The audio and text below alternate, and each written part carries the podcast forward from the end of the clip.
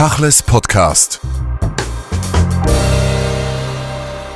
Joram Ronell ist Leiter des Departementes für psychosomatische Medizin und Psychotherapie, Chefarzt an der Klinik Barmelweide in der Schweiz. Wir wollen heute sprechen nach dem Angriff von Hamas auf Israel über die verstörenden, brutalen Bilder und den Umgang damit, die Verarbeitung von Geschichten nach den ersten Tagen dieses Konfliktes wird ja immer mehr klar. Herr Ronell, für viele Menschen sind diese brutalen, blutrünstigen Bilder etwas, das sie kennen aus anderen Regionen der Welt. Jetzt zum ersten Mal kommt es ganz, ganz nahe ans persönliche Leben, sei es in Israel oder die jüdischen Gemeinschaften in der Welt, die sehr eng verbunden sind mit Israel.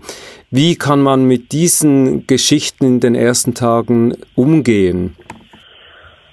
Ja, eine, eine gute Frage und ähm, ähm, gerade als Sie das jetzt anmoderiert haben, überlegt, ob wir das so kennen aus anderen Teilen der Welt. Da muss ich tatsächlich kurz überlegen. Ja, es gibt schreckliche, brutale, bestialische äh, Ereignisse. Und wahrscheinlich haben wir auch immer eine Fokussierung, die mit unserer Identifikation zu tun hat. Insofern würde ich, also haben Sie wahrscheinlich recht, dass es uns näher geht als vielleicht andere Schicksale und andere Katastrophen. Aber doch äh, würde ich sagen, das hat schon nochmal eine Qualität, die, äh, die, also die, die, ja, die hervorzuheben ist. Und ähm, man sollte vielleicht auch nicht in diese Art von äh, welches Ereignis ist äh, einzigartiger und welches nicht. Ähm, aber das, das hat uns erwischt. Das hat uns erwischt. Es hat die Menschen erwischt, sie sind äh, verzweifelt und reagieren oft mit Ohnmacht und Sie haben es gerade genannt, oft ist man schon unterwegs mit historischen Vergleichen und Superlativen. Lassen wir das mal weg, weil das ja. wird alles später mal einzuordnen sein. Ja. Die Menschen, die das sehen, ähm, die betroffen sind, gerade auch Familien, äh, müssen ja mit den Bildern umgehen. Das ist eine neue Realität. Wie spricht man über das Grauen, wenn es auch gerade kurz vorher passiert ist?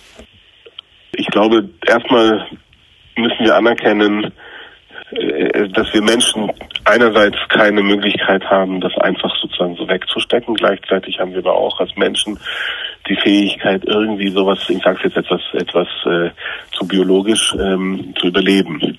Und ähm, es gibt, es gibt, glaube ich, kein Patentrezept. Ich glaube, dass wir ähm, das Wichtigste ist, dass wir nicht einsam sind und dass wir nicht alleine damit sind und dass wir uns mitteilen können, auch wenn es keine Lösung gibt. Das ist ja etwas, was uns gerade in der Psychotherapie immer wieder auch herausfordert. Manchmal können wir keine Lösungen besprechen und können im Gegenteil, wenn wir Lösungen anbieten, dann wird es zynisch und wird es nicht äh, der, der Tatsache gerecht, die, die dort äh, ein, ein, eine Katastrophe sozusagen ähm, hervorruft.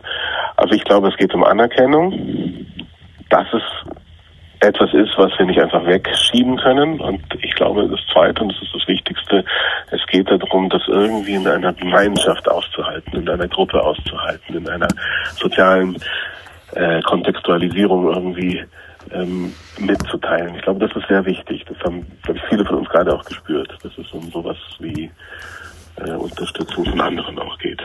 Das eine ist die Solidarität von außen, die ist in den ersten Tagen diesmal sehr rasch gekommen. Auf der anderen Seite gibt es dann die verstörenden Gegenreaktionen und ja. Sie haben die Community angesprochen, dass man innerhalb der Gemeinschaft, der Gemeinden etwas tut.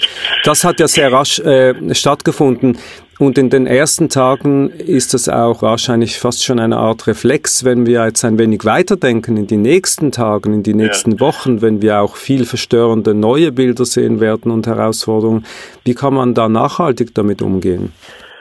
Das sind Fragen, die tatsächlich jetzt auch ein bisschen so in verschiedene Ebenen gehen. Ja, und es gibt eine politische Ebene, es gibt eine, eine historische Ebene, aber ich würde gerne noch ein bisschen bei der menschlichen Ebene bleiben. Ich würde gerne auch nochmal differenzieren. Es geht nicht nur um die formalisierte Gemeinde, was ich jetzt nicht mit nur etwas jetzt äh, weniger Wert oder mehr Wert, sondern es geht, glaube ich, um den Alltag. Also es geht um den Alltag erstmal auch in den in dem Umfeld, in dem wir sind, ob das die Familie ist, ob das das was ja in in in der Diaspora per Definition so ist, in einem nicht jüdischen Umfeld ist, auch dort sozusagen äh, äh, das Gefühl für sich selber sozusagen auch zu äh, erwirken, dass ich da nicht alleine bin. Ich glaube, das ist auch nochmal eine Herausforderung. Also wie, wie verhalte ich mich in einem Arbeitsumfeld? Die meisten von uns werden nicht in einem rein jüdischen Arbeitsumfeld arbeiten, ähm, außerhalb den Familien. Wie geht es dort, dass ich auch dort sage, hey Leute, mir geht's nicht gut gerade und könnt ihr das verstehen? Und das, also diese Art von von äh, Solidarität meine ich viel mehr sogar als jetzt eine institutionalisierte Solidarität. Die, die ist auch sehr wichtig. Die ist auch vielleicht leichter zu organisieren. Aber ich glaube, diesen Alltag, diese in, in da, wo unser Leben stattfindet, dort auch das Gefühl für sich selber zu finden, ich bin hier nicht alleine mit diesen Themen. Und ich glaube dort, und das ist, was ich, glaube ich, meine mit der politischen Entwicklung, die es gerade gibt, oder mit dem, was da dieser Krieg jetzt irgendwie auch äh, der bevorsteht oder der noch mal mehr bevorsteht, wo Solidarität aus der Gesellschaft wahrscheinlich äh, nicht mehr so selbstverständlich sein wird unter Umständen. Da das aufrechtzuerhalten, halte ich für sehr anspruchsvoll, so würde ich es sagen. Ich kann es aus einem Beispiel von gestern.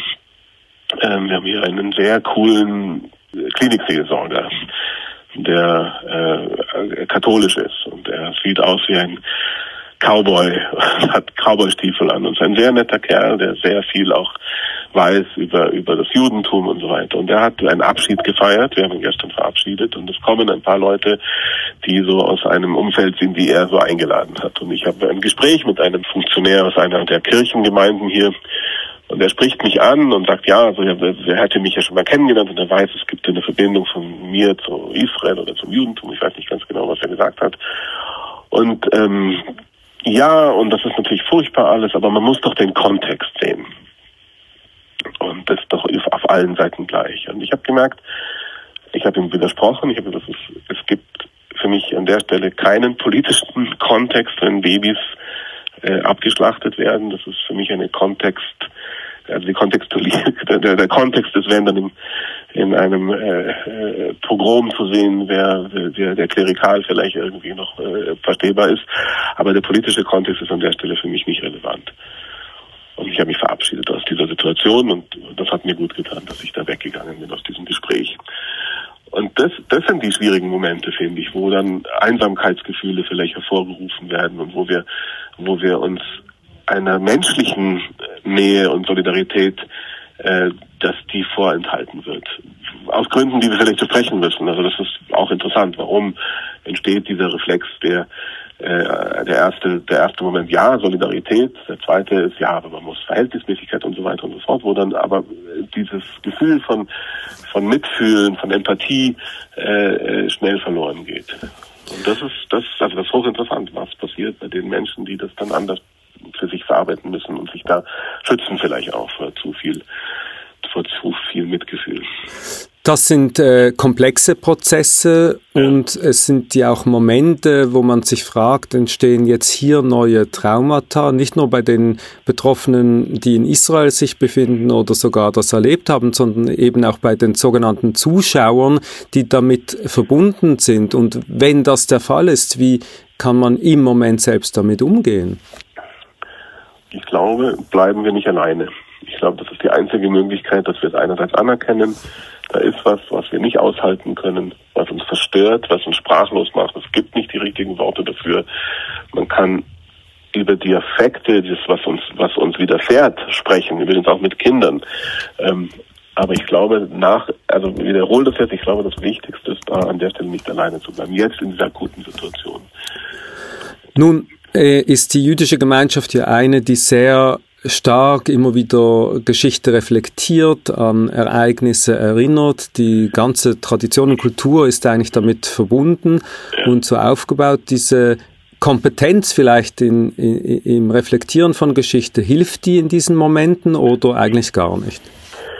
Ich denke, sie hilft. Und das ist aber eine tragische äh, sozusagen Fähigkeit, die, die in dieser Situation sozusagen zum Vorschein kommt. Es gab auch irgendein, ich weiß nicht, ich kann es jetzt nicht zuordnen, es gab ein Interview mit einer Angehörigen, die äh, berichtet hat über über Familienangehörige, die die äh, bestialisch ermordet worden sind. Und sie sagt zum, so im Nachsatz, ja, wir Juden, wir haben Erfahrung damit, wir können das. Wir haben schon, wir haben das schon ein paar Mal gemacht.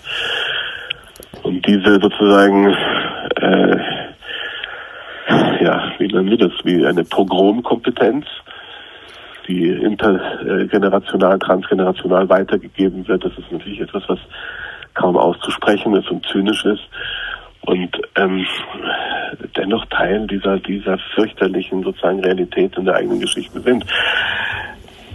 Ich ich ich würde mich auf einer Ebene von wirklich für den einzelnen Menschen gedacht, weiß ich nicht, ob es hilft, ob es wirklich das ist, was uns stark macht. Ich glaube, auf einer humanistischen äh, Perspektive gesprochen, wir Menschen haben Fähigkeiten, Katastrophen zu überleben. Das ist etwas, was, und das ist jetzt nicht politisch gesprochen, das ist nicht nur spezifisch auf Antisem äh, eliminatorischen Antisemitismus gesprochen, es ist etwas, was wir können. Wir können Traumatisierungen überleben mit allen Wunden, die wir mit uns tragen. Und ähm, das ein ja, also ob das eine Kompetenz ist, die ich unbedingt wünsche, dass äh, meine Familie dann meine Kinder auch lernen, das ist ein anderes Thema. Jetzt ist ja die Frage, wie viel soll man als Einzelner zulassen? Mit den sozialen Medien, den digitalen, kann man ja 24-7 Nachrichten konsumieren, in sich hereinfressen, vielleicht nicht mal reflektieren. Und wie viel wie gesund ist es, Dinge abzublocken? Also das ist ja ein Balanceakt. Ja, genau so würde ich es sagen. Ich glaube, jeder spürt für sich auch, ähm, dass wir die Möglichkeit haben, auch auszuschalten. Man kann politisch sagen, es ist es, wir, wir bedienen natürlich auch die Propaganda von Hamas und von anderen, wenn wir solche Filmchen und solche, das sind ja so wie Ego-Shooter-Perspektiven, die dort zum Teil auch äh, veröffentlicht worden sind. Wir, wir, wir verbreiten sozusagen damit auch Propaganda gleichzeitig kann man niemanden sozusagen das das äh, also man kann es glaube ich verstehen dass Menschen das auch dann nicht nicht sehen können. Und die Balance ist das ähm, ist das das was wir für uns spüren müssen. Also ich denke es ist auch gut anzuerkennen dass das meinte ich auch vorhin mit der Fähigkeit wir Menschen haben die Fähigkeit zu verdrängen wir haben die Fähigkeit zu verleugnen sogar. Und das sind gesunde Fähigkeiten. Also das auszuschalten in einem inneren psychischen Prozess, zu sagen, nein, ich gehe jetzt und mache meinen Garten oder ich höre Musik oder ich gehe in die Arbeit und die Arbeit hilft mir zu strukturieren mein Leben und in einen, in einen Tagesrhythmus zu kommen, wo ich plötzlich auch Gott sei Dank irgendwie andere Sachen irgendwie machen muss. Also das, das, das ist etwas Gesundes, dass wir verleugnen können als psychische Fähigkeit, ist etwas, was uns auch rettet. Ähm, und insofern Verleugnung kann man nur empfehlen in gewissen äh, Situationen, wenn wir es nicht anders äh, aushalten können. Es gibt eine Zeit, wo wir uns, und das ist, das ist eine Dosisfrage, die für jeden von uns, glaube ich, individuell anzuschauen ist, eine Zeit, wo wir uns auch konfrontieren müssen und Realität reinlassen müssen. Es gibt eine Zeit, wo wir es verleugnen müssen. Und dann gibt es eine Realität, nämlich die der Familien, äh, wenn man zusammensitzt mit Kindern, wo man sich rasch konfrontiert sieht mit Fragen der Kinder, die bekommen das mit. Da ist die Frage, wie offen kann man sein, wie sehr soll man Kinder ablenken und auf andere Themen lenken oder wie fest soll man einfach mit ihnen sprechen? Ich glaube, was Kinder sehr klar spüren, ist, wenn wir, wenn wir ihnen ähm, nicht die Wahrheit sagen. Also ich glaube, wenn, wenn, wenn wir uns zeigen, und auch da, es gibt nicht schwarz und weiß, ich glaube, wenn wir uns zeigen, wenn wir spürbar sind, das ist etwas sehr Wichtiges für Kinder. Ich glaube, sie lernen darüber auch etwas über uns und über sich. Also wenn wir die Trauer zeigen und die Sprachlosigkeit zeigen und die Schrecklichkeit auch benennen, ich, das ist, kann etwas sehr Wertvolles sein und die Kinder spüren, dass sie auch ernst genommen werden im Gegenüber. Und gleichzeitig ist es auch wichtig, das so zu integrieren und so zu verdauen und vorzuverdauen, dass Kinder das irgendwie aushalten. Und da gibt es auch wiederum nicht die richtige und die falsche. Es gibt dieses Wunder, diesen wunderbaren Film äh, von Benini hieß der, glaube ich, oder? Das ist äh, das Leben ist schön. Ich weiß nicht, ob Sie sich erinnern. Eine Geschichte von einem Vater, der in einem, ich weiß nicht, ob es Auschwitz war, der seinen Sohn mitnimmt und er spielt mit ihm. Das ist ein Versteckenspiel. Das ist das ganze, die ganze Zeit in Auschwitz ist ein Spiel und wir machen daraus einen großen Spaß. Und das, das, das, das zeigt dieses Thema. Dieser Vater hat geschafft, dieses Kind völlig zu bewahren vor dem, vor dem Unaussprechlichen. Und das ist das, das eine Extrem und das andere Extrem ist sicherlich auch. Es gab eine, eine Szene jetzt auch, die ich irgendwo im israelischen Fernsehen gesehen habe, wo ein junger, ein junger Vater berichtet, wie die, wie die schreckliche Situation ist. Die, die sind ein, also sind abgesperrt in einem bunkerartigen Wohnzimmer oder im Zimmer, wo sie das mit einer festen Tür und und der Junge sagt dem Vater, wenn sie kommen, dann nimmst du den Baseballschläger und haust sie, haust sie. Und der Vater berichtet es unter Tränen, dass der Junge diese Hoffnung auf den Vater setzt, der so, so kräftig für ihn ist und der so stark ist und der alles kann, der Vater. Und da spüren wir die Schicksalhaftigkeit. Also ich glaube, dass wir uns bewusst machen müssen, es bringt, es bringt nichts, so zu tun, als ob wir nichts spüren. Ich glaube, das spüren Kinder, dass es nicht richtig und nicht, nicht echt ist. Und trotzdem haben wir die Aufgabe, und das ist für jede Familie, für, die, für jede Sprache von jeder Familie, also Sprache meine ich jetzt für die, für die Familienkultur, äh, ist, gibt es, glaube ich, viele Möglichkeiten, das vorzuverdauen und Kinder mitzudenken und, und die Fähigkeit von Kindern, das auch zu integrieren und Hoffnung zu geben und, und, und Rahmen zu geben und Sinn zu geben. Und ich glaube, das machen Eltern im, im besten Fall automatisch. Also das, das ist auch eine Fähigkeit von uns Menschen, für den anderen mitzudenken, das Mentalisieren, was wir so in der Psychologie so nennen. Also ich denke, ich, ich spüre, wie du spürst und dafür dafür geben. Das machen wir mit unseren Babys, die schreien, das machen wir aber auch in solchen Situationen, wo Traumatisierungen auftreten. Nach dem Schock, nach der Ohnmacht, der Verzweiflung kam ja oft Ärger und sogar ja. Wut. Ja. Wie auch immer jetzt die geartet war, sei es äh, in Bezug auf politische Verantwortliche, in Bezug auf die Situation. Diese Wut, äh, soll man die frei zulassen oder ist das ein Zeichen, ein, ein Warnsignal sozusagen der Psyche? Also das Menschenbild, was, was ich oder was wir vertreten, Wut und Ärger und Aggression, sogar Destruktion ist etwas Menschliches. Also wenn wir in Beziehungen sind, dann äh, und Beziehungen jetzt im übertragenen Sinne sind wir auch, wenn wir diese Bilder sehen, wir sind bezogen, wir haben ein Mitgefühl, wir sind identifiziert. Wenn wir in Beziehungen sind, dann ist Wut ein ganz, ganz wichtiger Bestandteil. Ähm, wenn ich mich wenn ich äh, alles, was mich wütend macht, unterdrücke und äh, nehmen, nehmen wir die ganz normale Situation mit unseren Kindern, die uns vielleicht ärgern oder mit unseren Partnern, die uns ärgern, dann zeigen wir nur einen Teil von uns. Die Frage ist immer, wie können wir es integrieren und wie können wir Wut, also bedeutet es, dass ich auf die Straße gehe und äh, und anfange, sich äh, nicht mich äh, äh, menschentätlich anzugreifen, dann differenziere ich sozusagen von dem, dass ich darüber sprechen kann, dass ich diesen Affekt habe, dass ich die Wut habe, dass das etwas ist, was mich vielleicht auch machtlos hat. Aber ich denke, es ist auch etwas Gesundes. Wenn wir die Wut unterdrücken, ist es etwas, was auf die Dauer, glaube ich, nicht, äh, nicht äh, hilfreich ist. Und Wut ist etwas, was lebendig macht. Und auch wieder in, in, äh, im Gegensatz zu, sagen wir mal, einer Depression oder äh, wo wir vielleicht gar nicht mehr ins Handeln kommen können, ist es eine Energie, die uns unsere eigenen Lebendigkeit wiederum zurückversichert. Also die Wut spüren hat auch eine energetische Bedeutung. Noch ein Blick auf die kommende nahe Zukunft. Es ist ja zu erwarten, dass dieser Konflikt länger dauert. Es ist zu erwarten, dass vielleicht sehr schwierige Situationen kommen werden, zum Beispiel in Bezug auf die Verhandlungen zur Freigabe von Geiseln und, und, und. Ja. Diese nahestehende Zeit wird ja den Menschen nochmals ähnlich belasten wie in einer Pandemie, die einfach nie aufhört und dann kommt das nächste äh, Schicksal ähm, wie können sich Menschen auf so etwas einstellen? Ich glaube, wir, wir würden die Sache nicht ernst nehmen, wenn wir sagen, dass man das einfach irgendwie bewältigen kann, dass man das schon irgendwie integriert und es passt schon. Sondern ich glaube, wir sind, und das ist ein interessantes Beispiel, da habe ich jetzt noch gar nicht drüber nachgedacht mit der Pandemie wo wir in einer sozusagen chronischen Situation waren und irgendwie nicht wussten, kommen wir raus, wird man jemals wieder einen Menschen irgendwie anfassen können, berühren können, ein Gesicht sehen können und so weiter. Und da haben wir schon genau das gelernt, was wir eigentlich im Anfang des Gesprächs auch gesagt haben. Und was hilft, ist, in die Beziehung zu gehen, mit den Menschen zu sein, wo wir das Gefühl haben, wir können uns zeigen, mit allem Affekt, den wir haben, nach wütenden und, und traurigen und, und äh, hoffnungsvollen. Also bleiben wir zusammen und, und, und auf allen Ebenen, institutionell, mit den Gemeinden, aber vor allem mit Menschen, die uns nahe sind.